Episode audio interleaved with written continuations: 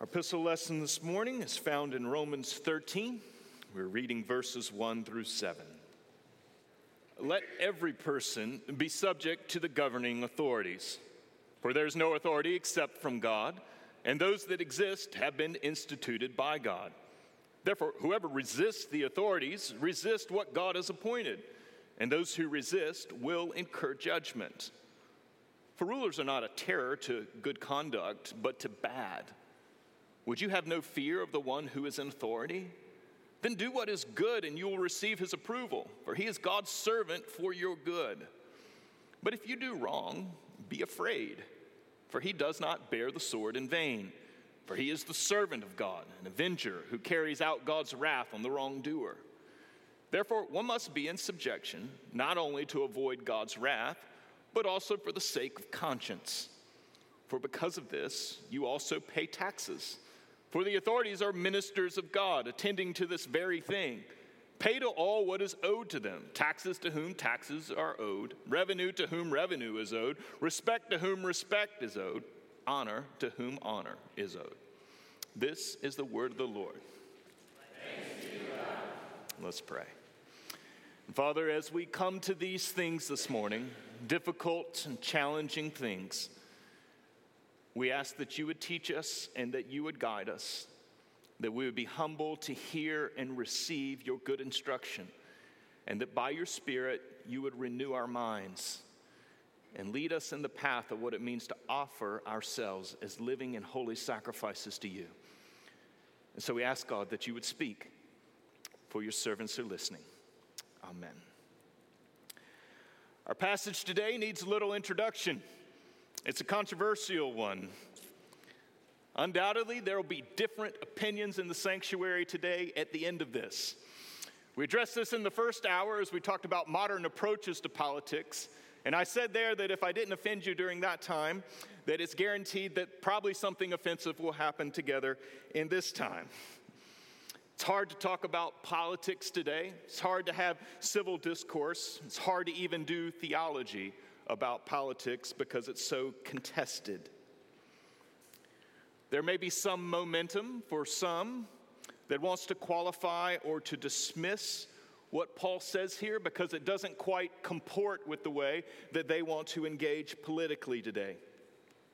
And it's right here at that place where we find tension and where we find ourselves uncomfortable that we need to find that God is perhaps bringing something to our attention. Because remember that this entire section of the book of Romans is framed by Paul's exhortation that we offer ourselves to God as living and holy sacrifices, and that we be renewed in the spirit of our minds. And as Paul addresses our relationship to governing and civil authorities, he is speaking about the renewal of the Christian mind. And so, this is not a value free area of life where we get a pass and get to be neutral where God doesn't have anything to say to us. No, what we find here is that God is extremely interested in how we engage with governing authorities.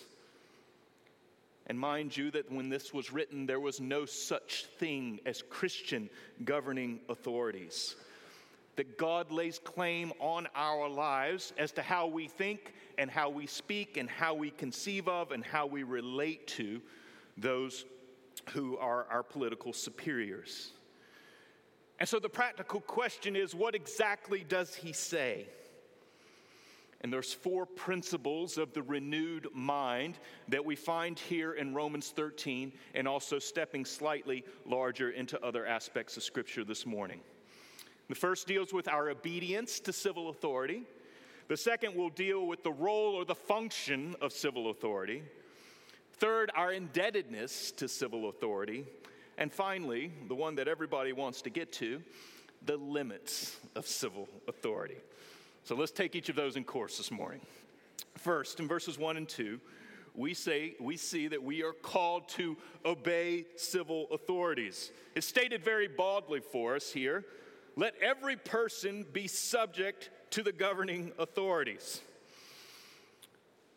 We're called to obey. please note, Paul's not speaking about the authorities that we like. He's not speaking about the candidate that we voted for. He's not speaking about the candidate that belongs to the particular political party that we may affiliate with. He's also not naive. He was mistreated by Roman authorities on several occasions. They ended up killing him. And he is saying that we don't have permission to pick and choose which ones that we'll submit to. We are to be subject to them, that it's part of the Christian life, in the Christian profession, in the Christian way. Even those whom we dip, deeply disagree with in beliefs and values and practices, we are to submit. Why, you may ask? Why does the Bible require something so onerous of us, especially when we are in fundamental disagreement at times? And the reason is simple. It's provided for us in the second half of verse 1. For there is no authority except from God, and those that exist have been instituted by God. And the claim here is that God is the ultimate origin of all power, whether that power has been accumulated through force, through heredity, or by a common election. That God is the origin of all those who are rulers in power. This doesn't mean that all their decrees and decisions are divine. This is no justification for divine right. It's not saying that God approves of everything that goes on in politics. But it is to say that God has assigned a certain function, that in his plan for creation, as human beings gathered together, he has given a function to political authorities that they would govern them and oversee them. And that we are not to resist those governing authorities, even when they do not represent God's interest. Now, let's get practical for a moment. This past year was full of political controversy for the church. Things here at Christ Church were very peaceable, and I'm grateful to you for that. But it was not an equally easy year around Christendom and talking with various people. My most contested moment was with a visitor who visited Christ Church one Sunday. He had already made known to me his dislike for masks because he walked in without one. Everybody else was wearing a facial covering. And so I politely handed him one and asked if he would put it on. At the end of the service, we had opportunity to talk outside. And so he was asking me about various things. He was interested in theology, he was really interested in the Bible, and he was particularly interested. I never put this expectation on any of you. He was particularly interested in my studies in John Calvin. And so he was asking detailed, good questions. And then after we got through those series of questions with a bit of derision, he said, So what's up with the mask? My answer was Calvin. He looked at me like, Why in the, what does he have to do with anything? And it really isn't just Calvin, but it's calling on what the Bible says and then a long Christian tradition that has seen that when civil authorities ask us to do something, and it doesn't compromise our faith, and it doesn't ask anything that calls us outside of what we believe, and that there's a good motive and intention, public health, even if we don't like it, that we simply follow what they've asked to do. And friends, that's what our session was desiring to do. It's not that we loved singing behind a face mask. I haven't found anyone who found that experience pleasurable. I used to routinely get a fur ball in my throat, end up gagging and coughing through the course of the service. It's awful. And then everybody thinks you have COVID. But it was just simply a reality in which we were asked to do something. Was a reasonable request. And yes, there were all kinds of different reports about the efficacy of it and all of that. But here's the thing we were asked to do it. And so the answer, because of Calvin, is because there's a robust notion stemming from the Reformation all the way down into our Confession of Faith, chapter 20, paragraph 4, if you'd like to read it, of respecting the governing authorities and that this is good and it's right.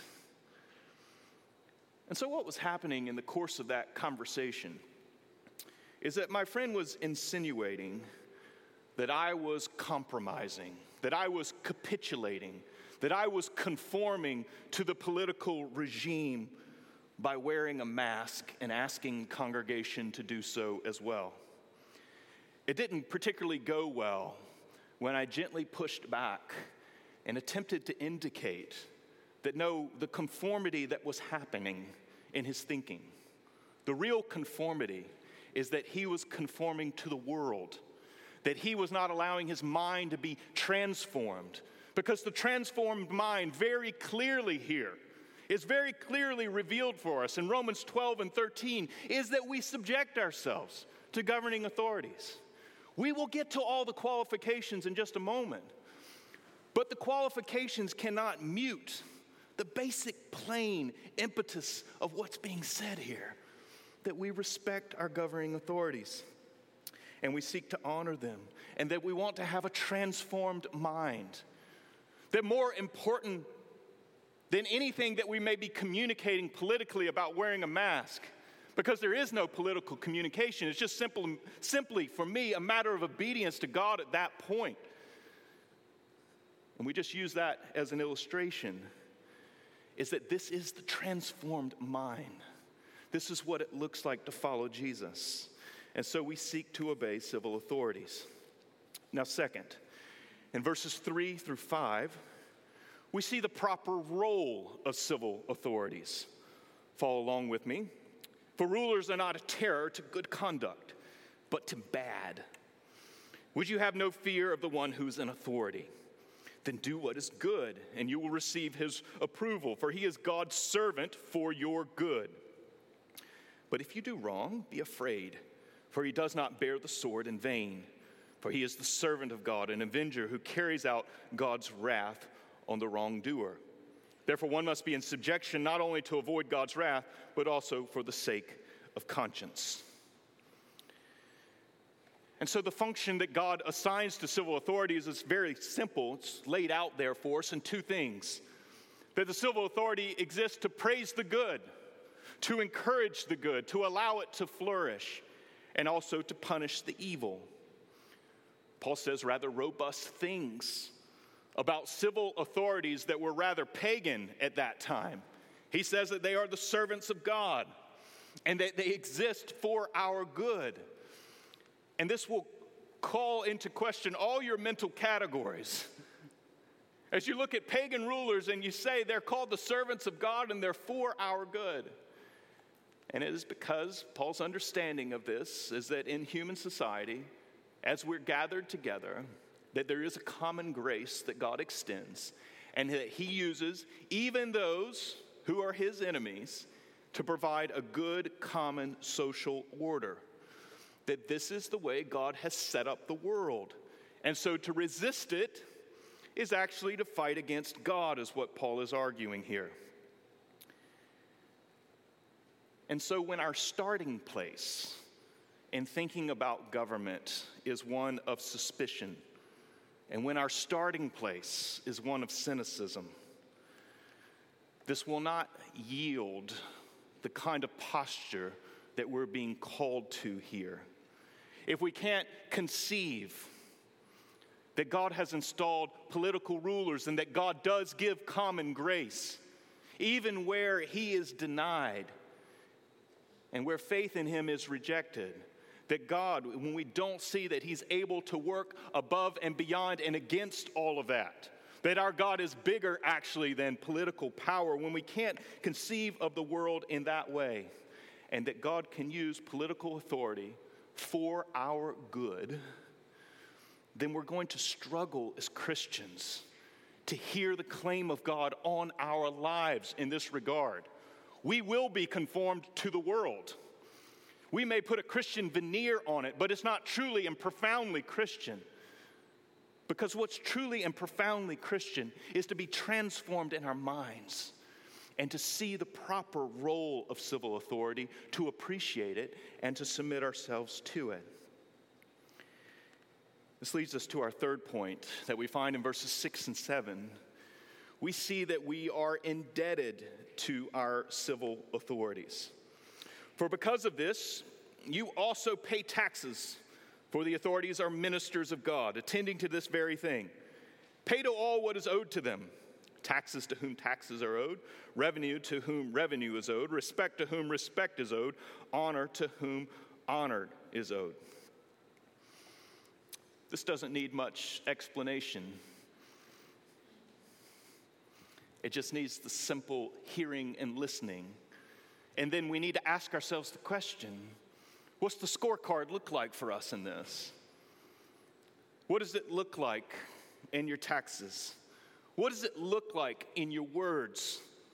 What does it look like in your speech when you get together with friends over coffee and politics comes up? What is it that you say? Are you showing honor? Are you showing respect? Do you recognize that God says that you're indebted to those who do take up that office?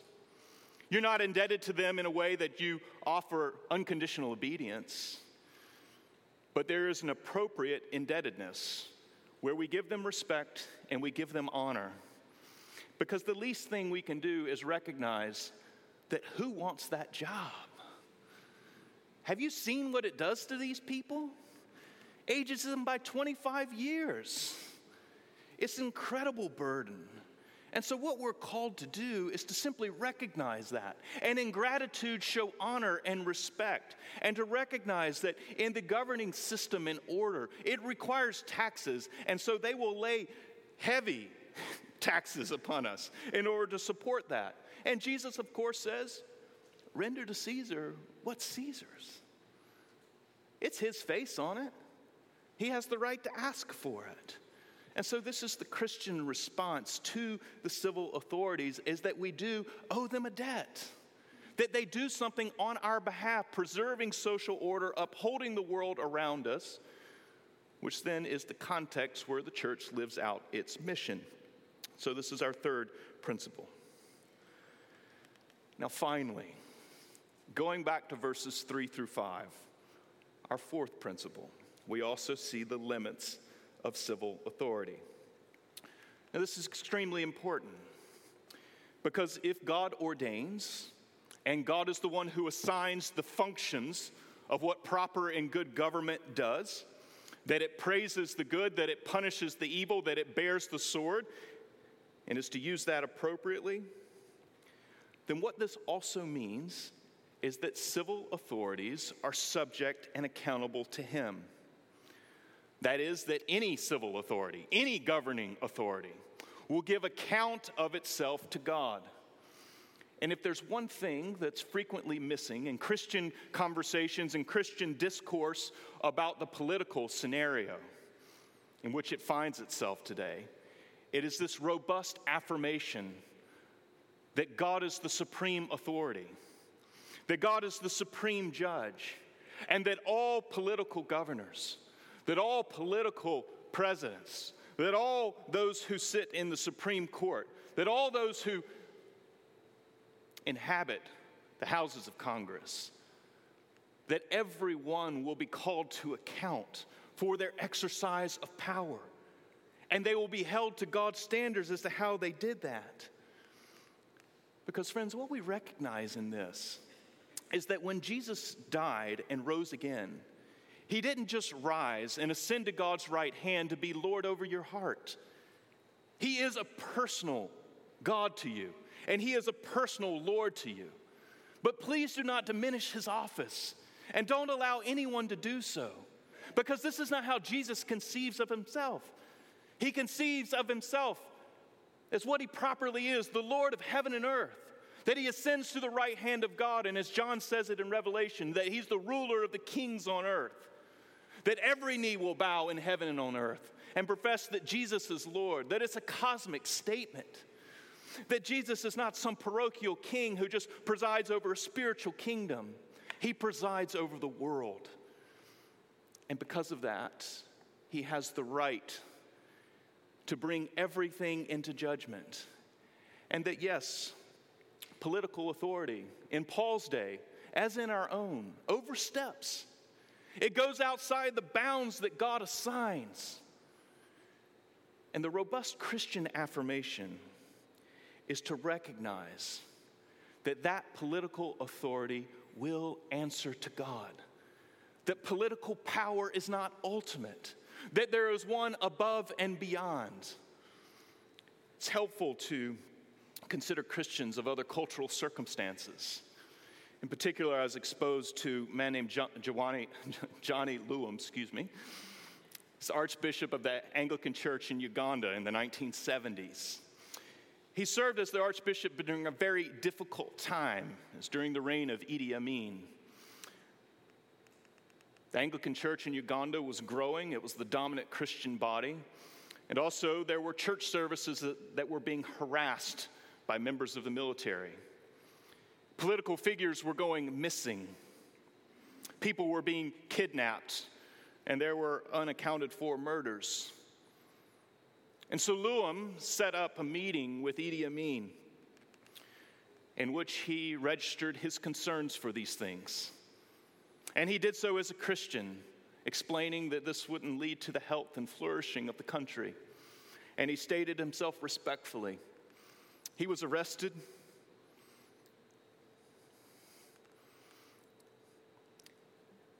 After being arrested, he was accused of being treasonous.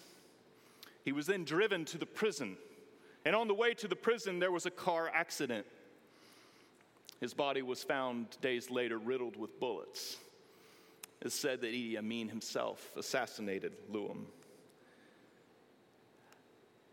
And friends, this was an overreach of political power. But it was the Christian. How did Luwum go to that meeting?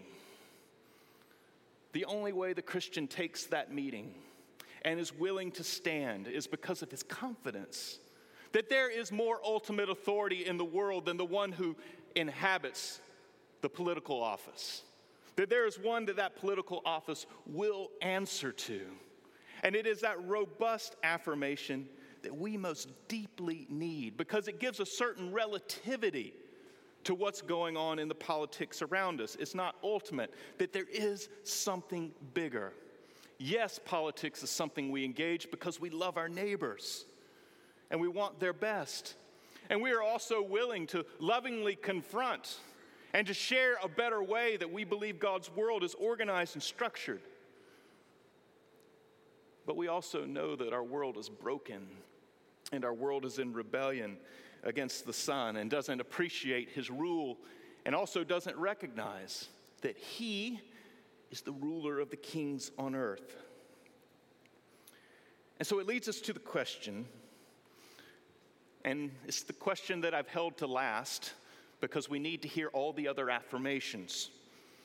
But what do we do when our civil authorities are not acting in God's interest? What about when they require that we disobey God?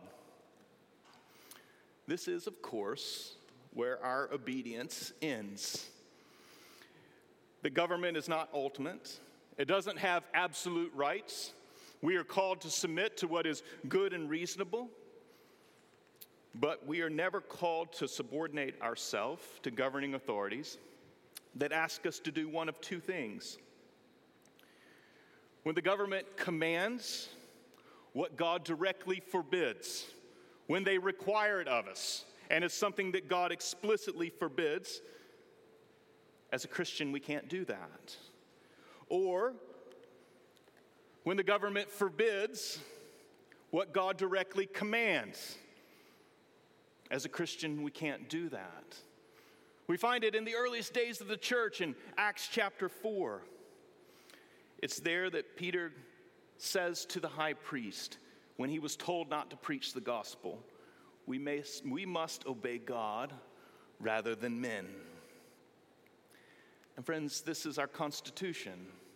This is how we live, is in that dynamic tension, seeking to hear from God as we observe those limits of civil authority, as we seek also to respect those civil authorities. And scripture also gives us provocative thought about what that civil disobedience can look like. If you turn with me in your Bibles to Acts chapter 23, find an intriguing interaction between Paul and the high priest there in Jerusalem. This is what it says. And looking intently at the council, Paul said, Brothers, I have lived my life before God in all good conscience up to this day. And the high priest, Ananias, commanded those who stood by him to strike him on the mouth. Then Paul said to him, God is going to strike you, you whitewashed wall. Are you sitting to judge me according to the law? And yet, contrary to the law, you order me to be struck. Those who stood by said, Would you revile God's high priest? And Paul said, I did not know, brothers, that he was the high priest, for it is written, You shall not speak evil of a ruler of your people. It's a dialectic going on here that's important to observe. That Paul is testifying to his good conscience, his faith in Jesus, and the high priest has him hit. It's an act of physical violence and also public shame. Extremely shameful in that culture to be hit in public, to be struck. And then Paul retorts, he calls him a whitewashed wall. It's an insult. But you'll note that he was then corrected. He was corrected because he had dishonored and he had shown disrespect for a person in authority. And Paul corrects himself and he says, I did not know that he was in that position of authority. But what you'll see is that Paul doesn't back off the injustice, the shaming that had happened there. He's willing to allow that to stand. And so this is not just a submissiveness, it's not a capitulation, and it's not just an agreement. But that what happens here is this creative disobedience in which Paul is willing to affirm the honor and respect due to those in authority and also register his disagreement. And so, this is one area of direction we receive from Scripture. We also find Jesus teaching on this in the Sermon on the Mount. If you were to look in chapter 5, verses 38 through 42, there's three illustrations given. We don't have time to look at each of them, but it involves the turning of the cheek the handing over of, of, of your cloak, and walking an extra mile with one who conscripts you to do so. All had to do with situations of social injustice. These things were not to be. And the response is not just passive submission let be what be, just obey. Know that there's a more creative space that in that civil disobedience that Jesus calls us to take up. He gives the example of the man who sued for his tunic. This is the modern equivalent of your underwear. Somebody taking you for everything you're worth. Was actually against the Old Testament law. If you followed in Deuteronomy 24, verses 10 through 13, you would see that no one was supposed to be sued for their tunic, that you weren't supposed to just simply take, some, take away everything that someone had. And so Jesus says, Well, when someone sues you for your tunic, give them your cloak as well. I don't need to fill this out for you. But he's saying, strip it all off. Shame the person.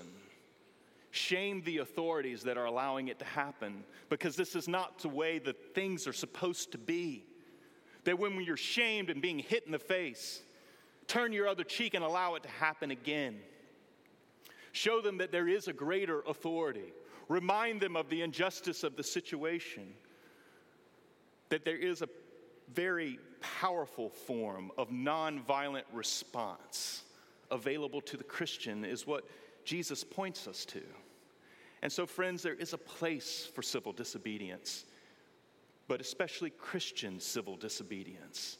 And we have to enter into that space in prayer also with wisdom, consulting all that God says. And so the Bible speaks to us in our political lives. It speaks to us as to how we're to engage with that space, that we are to obey civil authorities, that we are actually to honor them because we are indebted to them. We're to pay our taxes. We're to recognize that they have a role in this world, that we are not anarchists. We are supporters of social order, and that is a good thing assigned by God.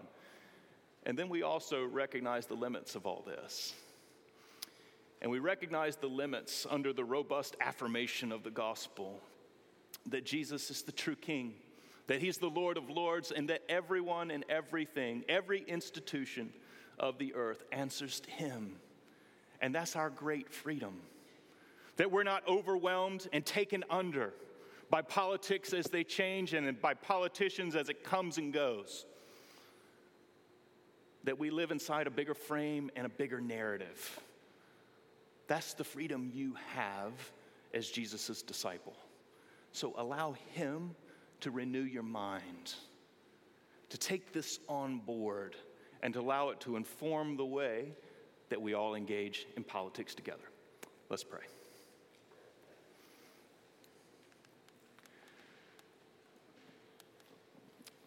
Father, we give thanks for the truth of Scripture, especially when it disagrees with us. It points us to our need to continue to seek renovation and change that can only come in submission to you. And so renew our minds and direct us and teach us. Lead us into ways of life and truth. Help us, God, where we're weak. We pray in Jesus' name. Amen.